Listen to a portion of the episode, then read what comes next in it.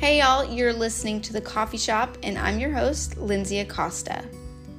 If you know me, then you know that I love coffee, and the coffee shop is where I've had some of my favorite and hardest conversations.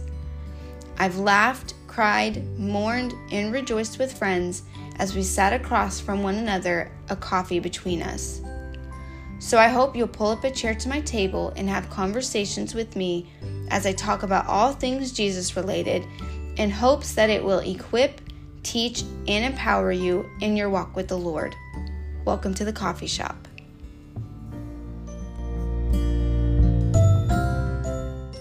Hey y'all, welcome back to the coffee shop. Today we get the special treat of talking with my friend Pi, and we're going to be talking about um, politics within the faith and within the church uh, because it's something that doesn't really get talked about too much, but it is a really important subject, so we wanted to tackle it today. Um, so, yeah, I'm going to let Pi take over. Thank you so much for having me, Lynn. Um, yeah, you know, I think this is a subject that we've been talking about even among ourselves and with our friend group within the last couple years. I mean, who hasn't, right? I Yeah. think that it, it's been kind of like enhanced within the last few years. Um, but I think, especially for myself, it, politics has definitely not been something that.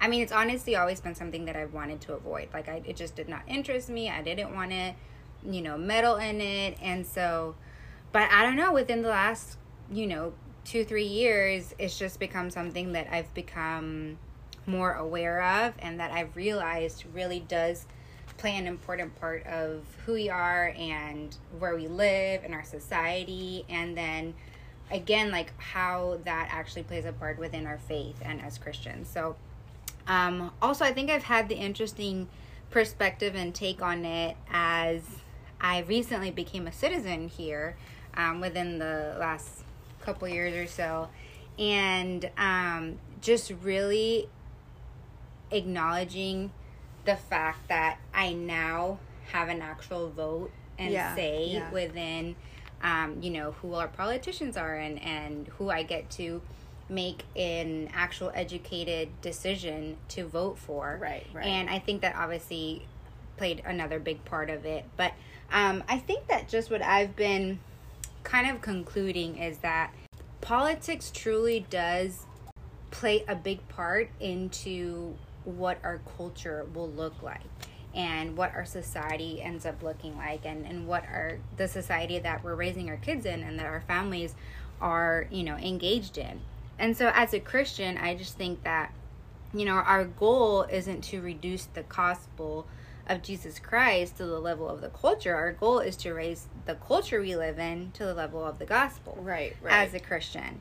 And again, this isn't just for us, but it's because it's for our kids that we're raising them. Yeah. And like I, you know, I think about, you know, legislations and just how, you know, things are being decided on within our society, within our country. And I'm like, oh my gosh, my kids are going to have to respond to that. Like they're Right. to have to live in that. And obviously, you know, it takes, and we've talked about this too, like it takes a lot of balance. I can't control, we can't control everything, right? Um, and at the end of the day, we are raising our kids up, you know, we're teaching them how to respond to the culture. Right. Um, but I do think that, again, tying it back, that having that understanding that we live in a free country where we do have that right and that privilege to get to make um, educated choices for who we elect into office, I think that we shouldn't take that for granted. Right, yeah. And that we, should definitely take- do. We take it for granted. Yeah, we forget that- that, it's a privilege. Right, right, and that we have to take that responsibility Mm-hmm. um, seriously. So, um, so yeah, so that's the first understanding. I think, again, that as as an immigrant, as a person that just recently became a citizen here, understanding that privilege of what it's like to be living in an incredibly free country with all the rights and privileges that people around people around the world could only ever dream of. Um, like people are literally risking their lives and risking never seeing their family and their loved ones ever again just to be here um, because it's worth it to them. It's the Yeah. American dream. Um, so, you know, just understanding again the value of the importance of politics and the right and privilege and responsibility to make educated and prayerful decisions as Christians on who we get to vote for and elect for government offices that again a lot of countries and people around the world don't even get they don't right. even have that yeah. right or that privilege or um, the the the ability to even be done right you know there's so much corruption and uh, ways that things are done around the world that sometimes it's not even worth you know voting right um, but i think people don't realize how good we actually do have it here when it comes to getting to have a voice right. into um, electing officials into government. So, so I think that's the first kind of important aspect of, you know, really valuing where we live and the privilege that we have to get to be involved in politics. And then, like I mentioned earlier, I think the second thing we need to understand is that politics inevitably influence culture. So, in fact, every country has a political culture, the shared beliefs, values, and norms that define the relationship between citizens and government and citizens to one another. I think that the other difference that I see between, you know, coming from a third world country, coming from Paraguay versus living in the United States now, the United States is so big. Like most countries in the world, there are a few exceptions, but most countries are much smaller right. in yeah. comparison so when we talk about political cur- culture, generally it's the whole country having that same political culture. But the fact is that here in the U.S., it's such a big country that it's almost like every state has its own yeah, yeah. individual political culture too. So tying it back, how does what? How am I viewing these things as a Christian? You know, we turn to the Word of God. We we look and again based the example of economics like what does the bible have to say about economics what mm-hmm. does the bible mm-hmm. have to say about how we um, use our money and how we handle business and mm-hmm. things like mm-hmm. that so which political leader do i see and am learning about that lines up the most with what the word of god teaches out about economic life yeah. um and the bottom line is that it's not about each of our own individual opinion because i think that that's where we get stuck sometimes we get stuck into well what my opinion is versus what mm-hmm. their opinion is yeah. and i think that's where a lot of maybe the division comes into play too right um but the bottom line is doesn't matter what our personal opinion is it's what does the bible have to say about right. it um and i think our our personal experiences will always kind of muddy our opinions. Yeah, we're yeah. always going to base our opinions on our own personal experiences. That's, that's a great point. I think that you know, again, based on where we grow up, mm-hmm. our background, what personal experiences we yeah. experienced within our race, within our social status, mm-hmm. within our financial means, yeah. that all affects what our end opinions are going to be. Exactly. But yeah. again, you it's not base about, it off the Bible. It's not about a personal it's a, opinions. It's, it will always be level if you base it off the Bible. It will always be based off of truth, and it will be unbiased, which is That's the best right. way. Um, and the wisest way to be voting and um, things like that. Yeah, definitely. I think that we forget as Christians the authority that we do have in these mm-hmm. matters. I think that as Christians, sometimes we're like, well, we don't want to get involved, we don't want to be right. divisive, or we don't want to, um, you know, hurt others when we do have an authority that's given to us through the Word of God where right. we can, again, prayerfully make decisions and, you know, at the end of the day, it's just about how involved you want to be for your own personal life, for your own personal family. You don't have to be screaming it out in the street. Right. like, that's not what the requirement here is.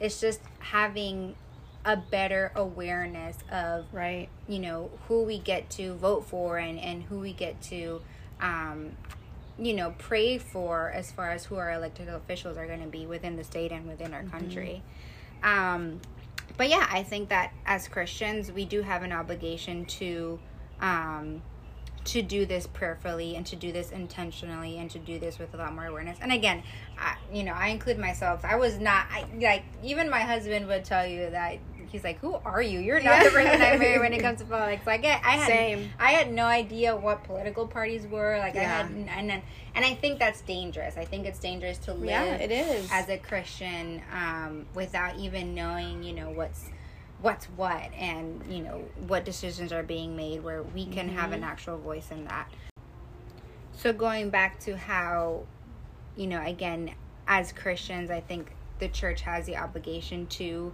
um, you know, to speak that influence into others and to exercise our rights and authority with that. Um, because I think that we also forget that we're not going to change anyone's minds or opinions necessarily with um, you know with screaming out in the streets what our personal belief or opinions are um, but again when we get to become aware of how you know we can focus on our relationship with god, with god and you know how he wants us to live our lives we get to experience that revival within the church and right. then the reformation will come afterwards within yeah. the culture yeah um so you know again just focus in our relationship and with the growth and, and with the lifestyle that he has intended for us then we can go out there vote the right way we need to and then pray that that's what ends up influencing the right. culture that we get to um, live in as a society and raise our children in and then do life with with others so yeah. um, i think that that's just an important part of focusing you know what belongs within the church but then what influence we get to have to reform the culture that we also live right. in yeah and i think oh. something that we've kind of that you and i have talked about kind of often is having that balance between not being too obsessed with your political stance. Yeah, um, definitely. But also not being completely unaware. Mm-hmm. Like, you know, our our country and our political party and the red, white and blue, while it is great and it is such a wonderful privilege and a gift, it still should never come before the Lord. Agreed. We definitely. should not be voting on something just because it falls into our political party, even though it most likely does fit with what we believe. Mm-hmm. At, at the end of the day, what lines know, up with the word. Exactly, yeah. exactly. And our, I mean, everything that we're doing should be for the glory of the Lord. Yeah, no, I agree. I think that, um, you know, no extreme is good. Right. So the extreme of being completely unaware and oblivious and not wanting to get mm-hmm. involved, that extreme, I believe, isn't good. Yeah, yeah. But then on the flip side, the extreme of being completely obsessed and only being political. Right. And you know uh, a super fan yeah. and you know of your political party and of specific people right. and like putting them in a pedestal putting your political party in a pedestal before the word of god exactly um, yeah i think that extreme is also mm-hmm. um, you know very dangerous yeah and i like what you said also one time we were talking about how you know our country should never come before the lord and also again very true you know the balance between being thankful of for where we live and the gift that it is to live here. Um, but you know, there's something that growing up because I grew up in a very even in a very international community and school right. with you know people from all over the world, and even now, you know, being living here but still being you know from another country and having family in other places in the world too, like I grew up with the saying that we, at the end of the day, we are citizens of the world, and not just the citizens of the world, right. but we're citizens and citizens of the kingdom of God. Yeah, like yeah, that's for sure. where our ultimate alliance lay lies, and where our citizenship is truly at. Right. Yeah. Where we're gonna spend eternity in. Exactly. Um. So when it comes to being so completely obsessed, I, I mean, I still totally agree with that too. Where yeah. um, there just needs to be a fine balance between you know still putting the lord above all of it. And right. it's it's okay to be passionate but it's also very dangerous for us to be ignorant of what's mm-hmm. happening. Like we still have to there there is that happy medium. Yeah. You can still be passionate or you can be not passionate. Yeah. But and also something that i'm recently learning too is how my passion does truly end up affecting my witness. Mm. um, so when when it comes to having balance and as a Christian, you know, being okay with being passionate about it to a certain extent, but not to the point where it hurts your witness and that you aren't putting the Lord first and therefore you're not putting other people's first. Right. Because right. we have to also acknowledge that at the end of the day, um, again, our goal is to elevate the culture to the gospel. And mm-hmm. first and primarily about what does the gospel teach us is to love others as ourselves and to put others first and to self, serve one another. It doesn't say make sure to change your neighbor's political stance. Right. It says Yeah, just love yeah. your neighbor. That's all. exactly because even the even jesus was he was aware of the politics that were happening hundred percent. but his main focus was the people and witnessing to them and loving them not changing all of the political things because that's what the jews wanted him to do they expected they thought the messiah was going to come and reform the roman empire and that's i mean ultimately that's why they you know decided to put him to death because he wasn't doing that but Sure. that's because his goal That's was what his goal not was, to yeah. reform it was to cause a revival Yeah. um And and come to save people. yeah And their Yeah. hearts and their souls, and so yeah um, it is very easy to get sidetracked when you're because the way I quote unquote justify the passion is well I'm pursuing this because I believe that this is what you know the kingdom of God would want in our society and Mhm. within our culture. what are things that you know us personally can do to better kind of equip ourselves with the political aspects You know, Lens, that's it's, this is like I said, like I'm still even learning how because I think that even within the last few years I became like super passionate. i have seen that, That- i will say it's not bad that that I'm I'm learning I mean we're all we're this is a lifelong journey that we're on, right? Yeah, like our yeah. our walk with Jesus is a lifelong um, growth that we're gonna have forever. And so I'm learning as far as where is it that we're supposed to pull back to. So um, another thing that I was taught growing up, you know, each family is a different world. Each family at the end of the day gets to um, you know, within husband and wife, they get to establish what the culture within their own family is and what that um, their standards and values and belief systems even within the family is and so i think that that's where personally we seek the lord every single yeah. day. We dive into the word. We we seek him through prayer and through time spent with him as far as just how we are going to live our lives and that we're going to love others no matter what. Yeah. Um, but when it comes time to voting and when it comes time to doing our own research and you know establishing how involved we want to be as a family as a married couple as an individual um, you know that i think that even that's between you and the lord but that it does take right.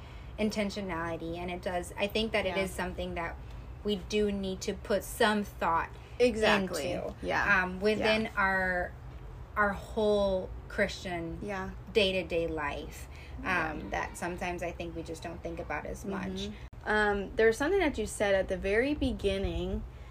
You were talking about how, you know, our goal isn't to reduce the gospel to the level of the culture. Our goal is to raise the culture to the level of the gospel. And I feel like our standards within our culture as a whole has just really shifted over the last few years and decades. definitely Um, and I feel like at the end of the day, it's gonna be our kids who suffer and have to clean up the mess. i agree And I don't know, it's probably been about a year now, but I heard this quote and it says, We fight so that our kids can live in peace. And when I think about this quote, I think about David and Solomon and how David was a man of battle and of war in his attempt to bring peace to Israel. And he knew that he wouldn't, he knew that Israel wouldn't be at peace unless he defeated everybody you know that was coming against them and Yeah. um and he actually